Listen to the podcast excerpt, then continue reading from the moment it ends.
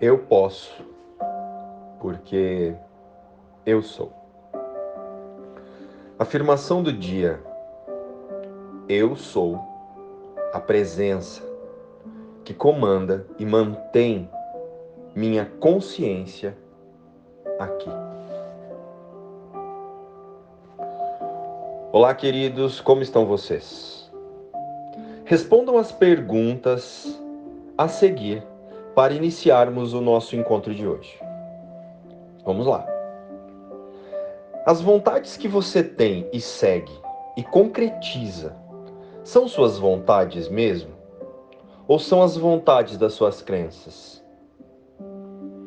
As escolhas que fazemos em nossa rotina diária são escolhas conscientes da nossa existência, unificada com a fonte criadora?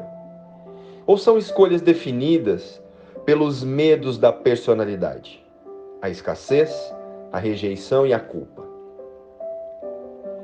Quando você escolhe, a decisão é tomada pela sua mente, o observador, ou você toma decisões pelos sentidos e desejos do corpo? Olha que pergunta interessante, vou fazer essa novamente. Quando você escolhe, quando você faz uma escolha, a decisão é tomada pela sua mente, a mente consciente, o observador, ou você toma decisões pelos sentidos e os desejos do corpo. Para cada escolha, desde o alimento do, do almoço de hoje até a reunião do trabalho, teremos oportunidades para colocar essas questões em prática. E viu? Pode ser transformador descobrir que tudo que pensávamos que eram as nossas vontades são apenas vontades guiadas pelo medo do ego em perder o controle da personalidade. E que tal passarmos a treinar nossas mentes a incluir Deus nas nossas escolhas, nas cenas, nas falas, nos relacionamentos e nas decisões. Afirme: Eu sou a centelha divina que conduz meus pensamentos, emoções, reações e atitudes. Eu sou o todo. Quando decidirmos incluir verdadeiramente a nossa consciência na vida, mas a vida eterna e com Deus, a existência. A partir daí, saberemos incluir a tudo e a todos no amor do nosso Pai. Esse é o ponto de mudança.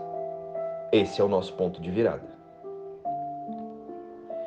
O ponto de virada de pensamentos egóicos para pensamentos com Deus e todos podemos ter o melhor desta experiência, a humana. Se passarmos pelo mundo vivendo Deus. Com isso, compreenderemos e reconheceremos a verdadeira autoestima e a verdadeira empatia. Precisamos praticar mais empatia e menos simpatia pela dor dos outros. Agora, o que geralmente fazemos é reforçar a coitadice das pessoas e a nossa. Sofremos juntos. E isso é reforçar a ilusão de que somos fracos, que podemos ser atacados e que nossa segurança está fora de nós, fora da mente que pensa com Deus.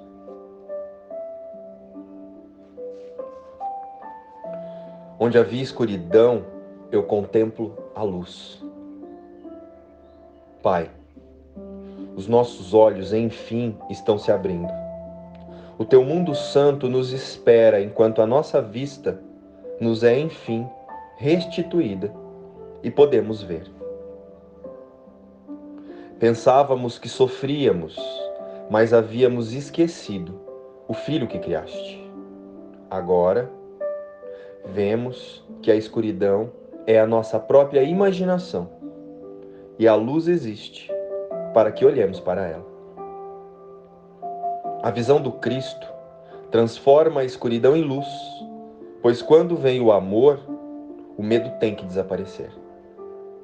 Que hoje eu perdoe os pensamentos que me impedem de ver o teu mundo santo, para que possa olhar para a sua santidade e compreender que apenas reflete a minha. O nosso amor nos espera quando vamos a Ele. E anda ao nosso lado, mostrando-nos o caminho. Ele não falha em nada. Ele é o fim que buscamos e o meio pelo qual vamos a Ele.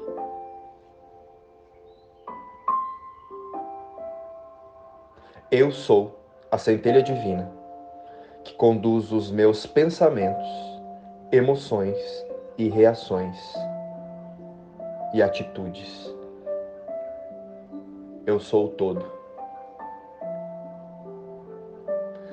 E todas as nossas vontades precisam expressar a nossa verdadeira realidade e não mais as armadilhas do ego e não mais as vontades das nossas crenças. Luz e paz. Inspiração, livro Um Curso em Milagres.